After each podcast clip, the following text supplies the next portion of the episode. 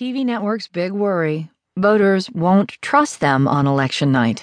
By Michael M. Grynbaum in the New York Times business section. I'm Kristi Burns. Fox News elections guru will play his cello on Tuesday morning to clear my head and get ready to do math. CNN is staging more than a dozen rehearsals with a 25-person on-air team. George Stephanopoulos of ABC News spent his weekend running drills in a studio, practicing swing stages.